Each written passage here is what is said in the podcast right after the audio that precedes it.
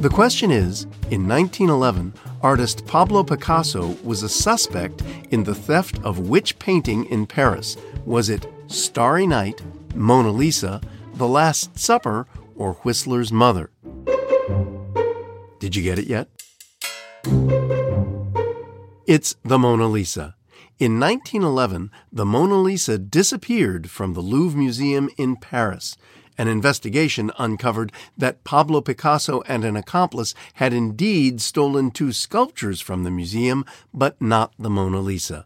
That famous painting showed up two years later in Italy and was eventually returned to the Louvre, where it remains today. Tamika, Mona Lisa, Mona Lisa, men have named you. Sorry, I had to do that. You're so like the lady with a mystic smile. Go on, Tamika. Mm, Murray, listen to you too. That was good.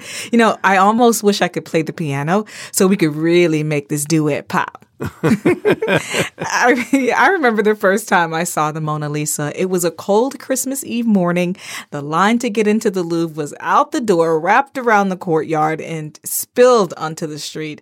It took almost three hours to get into the museum and see the painting, and it was worth it. Yeah, we've all seen it reproduced so many times, but when you're actually standing in front of it, it's just captivating. It is. It's hard to imagine there was a time when this Leonardo da Vinci painting was not so popular.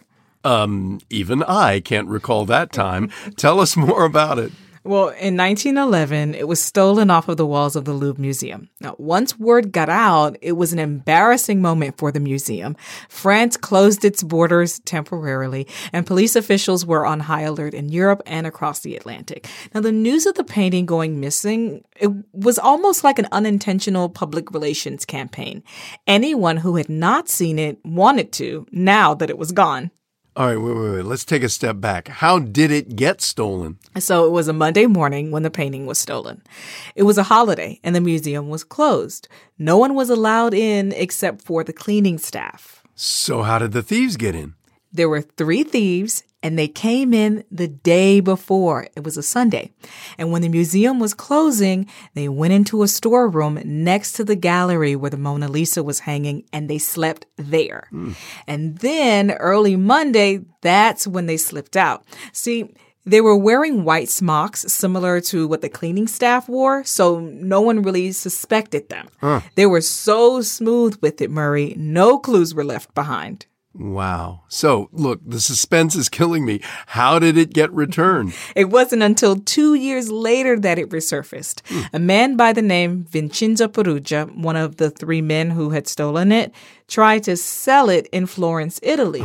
no, no. Yeah. The art dealer got suspicious. He called the cops. Peruggia pled guilty, and the Mona Lisa was returned to the Louvre. And since then, it's been one of the main attractions in Paris. Oh, yeah, it sure is. Well, thanks for that, Tamika. That's it for now. I'm Murray Horwitz. And I'm Tamika Smith. We're Ask QOTD on Twitter and Facebook. Play along with the mobile app. Just search for Question of the Day in the App Store. Wherever you play. Come back tomorrow. Learn something new every day.